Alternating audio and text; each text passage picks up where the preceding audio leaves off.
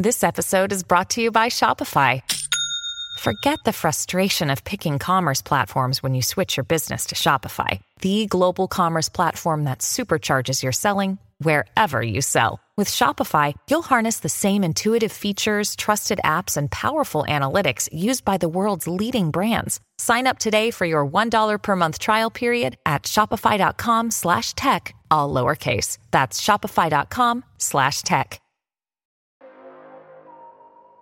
Hello, hello, and welcome back to the Freelance Friday podcast. Today, I want to talk about how to build a social media strategy in 2024 because some things have definitely changed. In fact, that's kind of the point. They change every single year. Different platforms pop up, different platforms gain popularity, things go out of business or out of style. And it's important that we make sure that we are updating our social media strategies at least every year, whether it's for a client or for your own small business. So, the first thing that you want to keep in mind when you are putting together a social media strategy is first off, what is our goal with social media? And again, you want to make sure that you are updating this year over year. A very new business might have the primary goal of just gaining a following, building awareness, because they're new in the market, right? They might not be focused at this point on a huge amount of conversions or anything like that. They just might be wanting people to know who they are.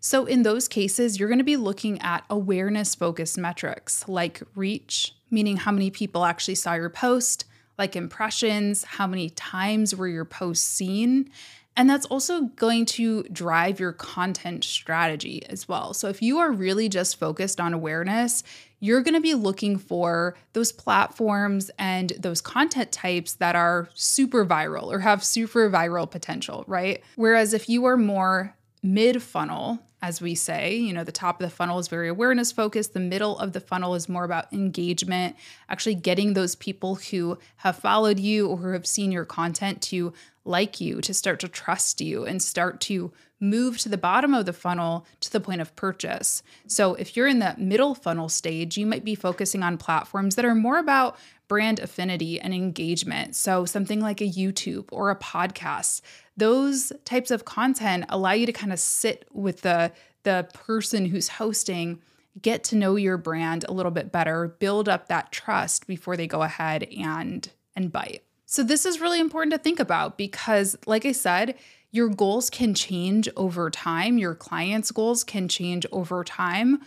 Year one, you might be focused on awareness. Year two, you might be focused more on engagement. Year three, you might be focused on conversion. And of course, you know, you can move through that funnel faster too. That can all happen within the span of a year or even, you know, a couple of months. But the actions that you take the tactics that you recommend are going to be different depending on where they are at. So it's really important to keep that in mind and really important to keep in mind your KPIs, your key performance indicators.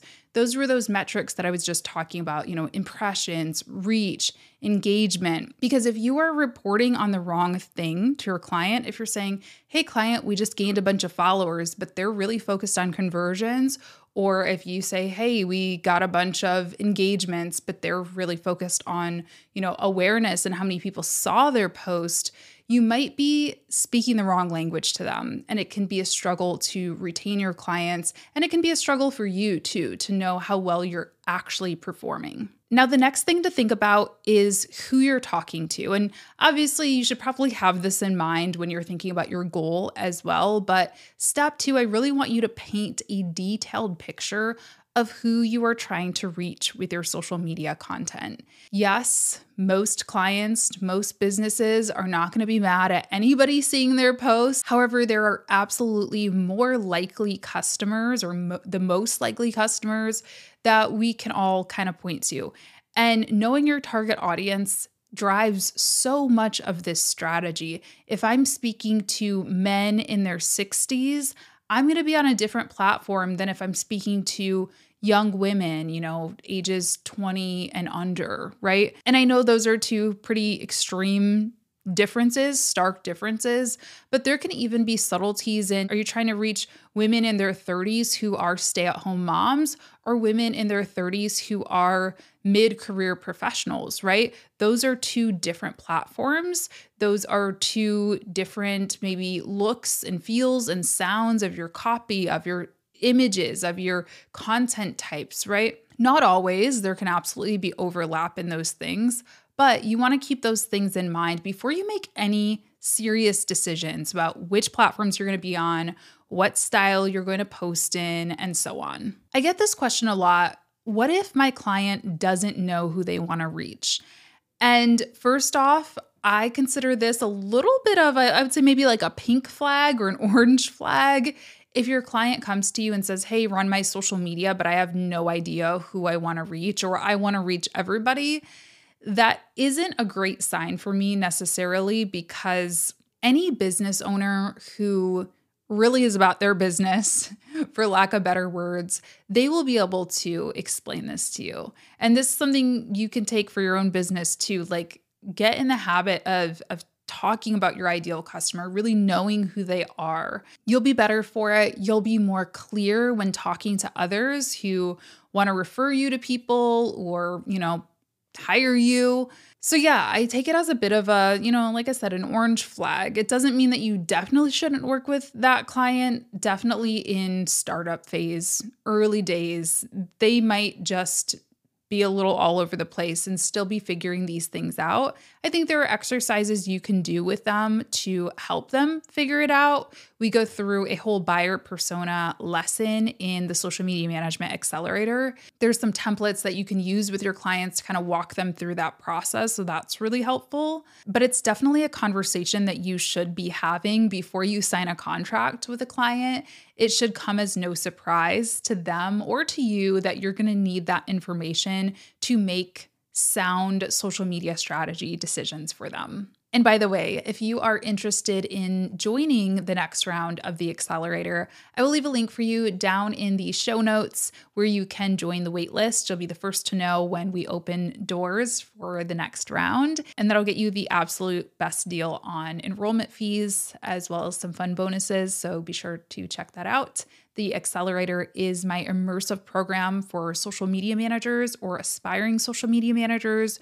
We go through all of this strategy stuff step by step together in a cohort or group environment. It's not just any other course where you get the material and you walk away with it and are left to your own devices. I am involved. I am there as your coach, and you get to communicate with your peers as well. So it's a good time. And we've been able to help hundreds, getting really close actually to the thousand student mark. Um, of students, you know, improve their careers, launch their social media management careers, and move up to the next level. All right, the third step in this, once you know who you're talking to, you know what you want to do, the third step is you want to decide which platforms you are going to focus on. Now, there are a million platforms out there, it feels like. And it can be really challenging to decide which ones you're going to be on or decide how much, you know, are, are you going to be on all of them? It can be very tempting to do that.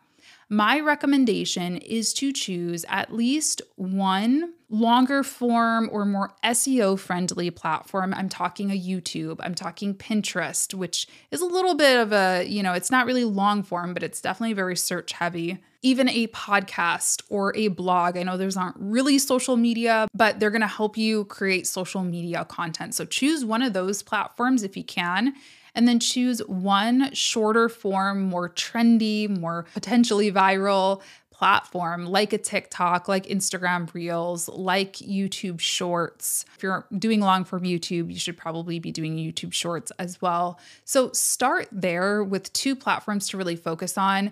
And ideally, they're going to work well together. So for my example, I do YouTube, that's my primary platform. And then I repurpose to all of those other platforms. I really started by just repurposing to TikTok. And then once I realized, okay, I'm learning kind of how to edit for short form platforms and, and what's really working over there.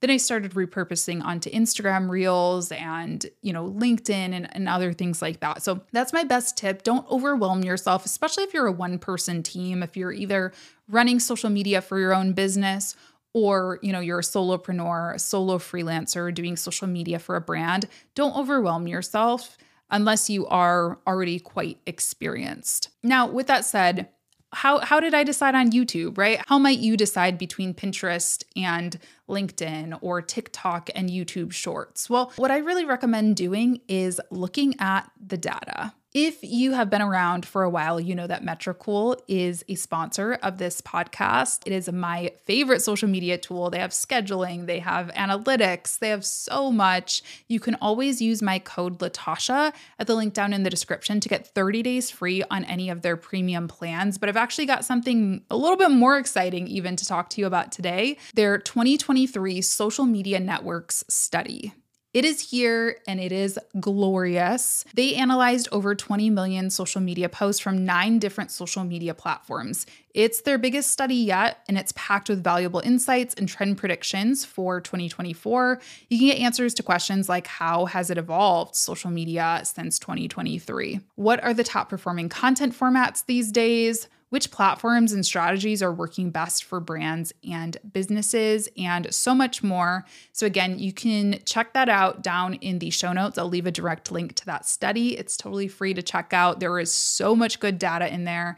And if you want to try out Metricool, use code Latasha 30 days free on any of their premium plans. I'll leave that link down below as well. So, yeah, look at the data, look at reports like this one from Metricool, but also look at your own data or your client's own data. So, go through their past performance and take a look and really break things down. For me, this was not just looking at my on platform social media data, which can be helpful. You know, if you go into Instagram Insights, for example, or Facebook Insights, or if you hook your social media up to a tool like Metricool, you can get some reports that you can scan through.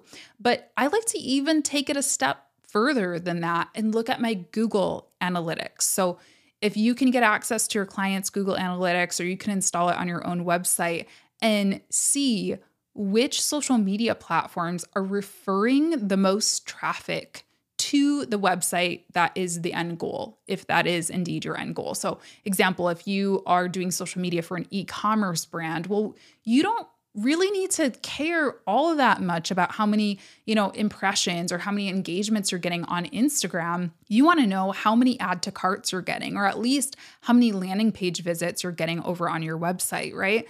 So Google Analytics will enable you to be able to see which platforms are are indeed referring traffic your way and that'll help you decide where to pull the lever where to you know invest more time in and so on and, and where not to invest a ton of time. When i look at my google analytics report for my course website at least i see that youtube is really doing double duty for me. It is referring almost all of my traffic that and google. So that's why i'm still doing youtube. That is why i invest so much time and energy into youtube because it it works for me in terms of referring traffic. Meanwhile, Instagram does almost nothing for me. And that doesn't mean that Instagram isn't valuable. Again, we got to go back to our goals here and think, what do we really want to do with these platforms? And for me, Instagram is a customer service channel, it's a communication channel, it's a branding channel for me whereas YouTube is more about conversions and that kind of mid to down funnel type of content. There is a ton of data in that Metricool study, but some of the kind of insights that I found the most interesting and most relevant to this conversation when we're thinking about overall strategic planning for next year. Number 1, that reels are really essential to growth either on Facebook and or on Instagram. They still are really important to those strategies. So keep that in mind if you're planning out social media content for Instagram or Facebook. You want to make sure that reels are included in that. Another one that's very interesting to me is that TikTok's video length is steadily increasing. It seems like TikTok is like we are ready to uh, you know make advertising money we're ready to increase some of that brand affinity and they are up to an average of 55 seconds now. A lot of us got introduced to TikTok as like a 15 second, sometimes even like 7 second video app. Well, they are you know looking to compete i think with youtube with podcasts with with all the things and the average is up to 55 seconds YouTube. YouTube uploads are up for most creators, so we're uploading more often, but engagement is down. So this gave me a little bit of reassurance that it's not just me, but yeah, I I still think that YouTube is incredibly valuable. Maybe we'll have this conversation at another time. Let me know if you're interested in it. But yeah, I think it's getting a little bit harder to keep people's attention on this platform. So that might mean that if you are going to choose YouTube as a platform that you focus on, that you're also investing in an editor, that you're also investing in a team who can be on camera and be really engaging and keep people's attention. You know, goodbye are the days of just posting boring corporate webinars on YouTube and really expecting that to grow your channel to anything significant, right? So, this is an investment, both time, both financial, uh, people investment, all of that, even though I do think it is incredibly valuable. Twitter or X has had quite quite a year, quite quite a quite a time lately. Well, it looks like even though there have been lower posts, the lower post frequency for most brands, engagement is actually up on those posts. So it seems like the people who are sticking around are like really sticking around. And I think some of uh, the, you know, exodus from the platform, a lot of people, a lot of brands have left Twitter over the past year. I think it's made uh, Twitter a little bit less overwhelming. So the people you are following, you're excited when you see them in their feeds. So still could be a very viable strategy. And the last point that I wanted to share with you is that LinkedIn shares are up significantly this year.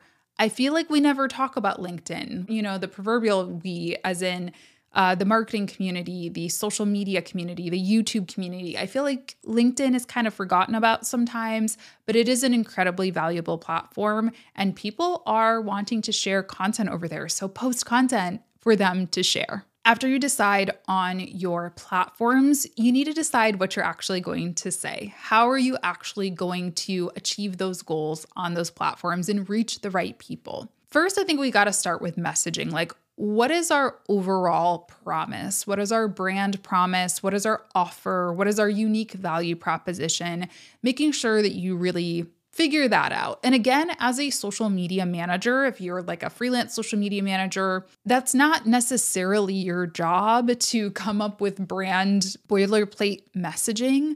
But again, just like the audience, this should be something that you are comfortable communicating about. This should be something that you are comfortable asking for, sending them through an onboarding form that asks for this information, having that conversation if they maybe have a very long this is something that i had to do a lot when i worked in corporate is like we would have this very long boilerplate kind of wikipedia style messaging. And i'm like we got to socialize this. We got to condense this down for social media because i only have a certain number of characters to put into my instagram bio. So while you might not be responsible for that per se you are responsible for getting that information and communicating that information. From there i like to create content pillars so I recommend coming up with two to three kind of buckets of content or categories of content, whatever you want to call it.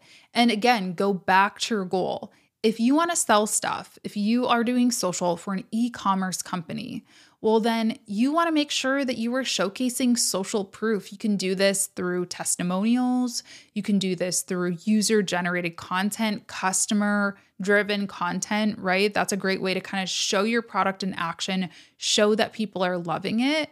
You might also create a pillar that's about ingredients or methodology if it is not a, you know, physical product.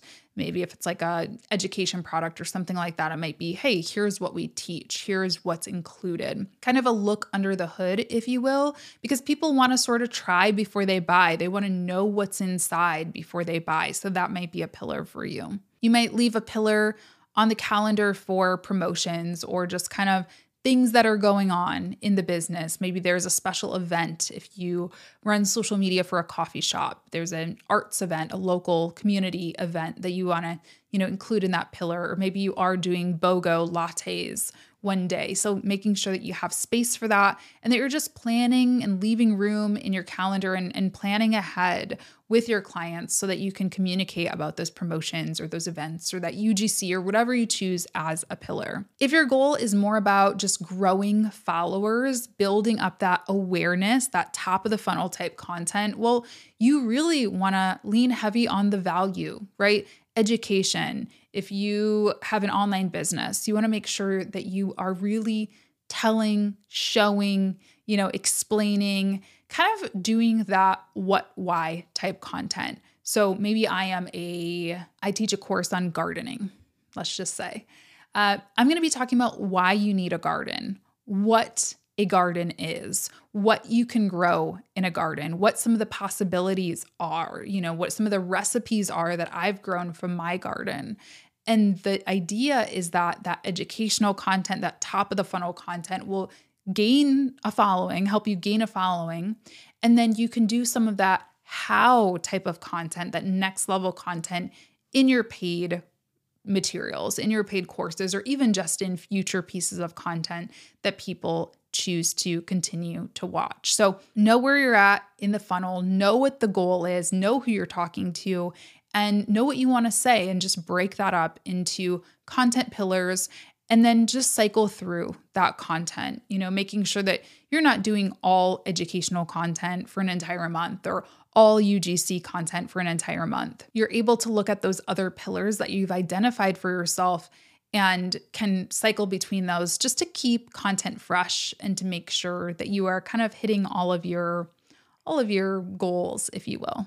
After you've done all that it's really about creating content or doing whatever you need to get content. There's content creation there's content curation and technically speaking content creation is not really a social media manager's job.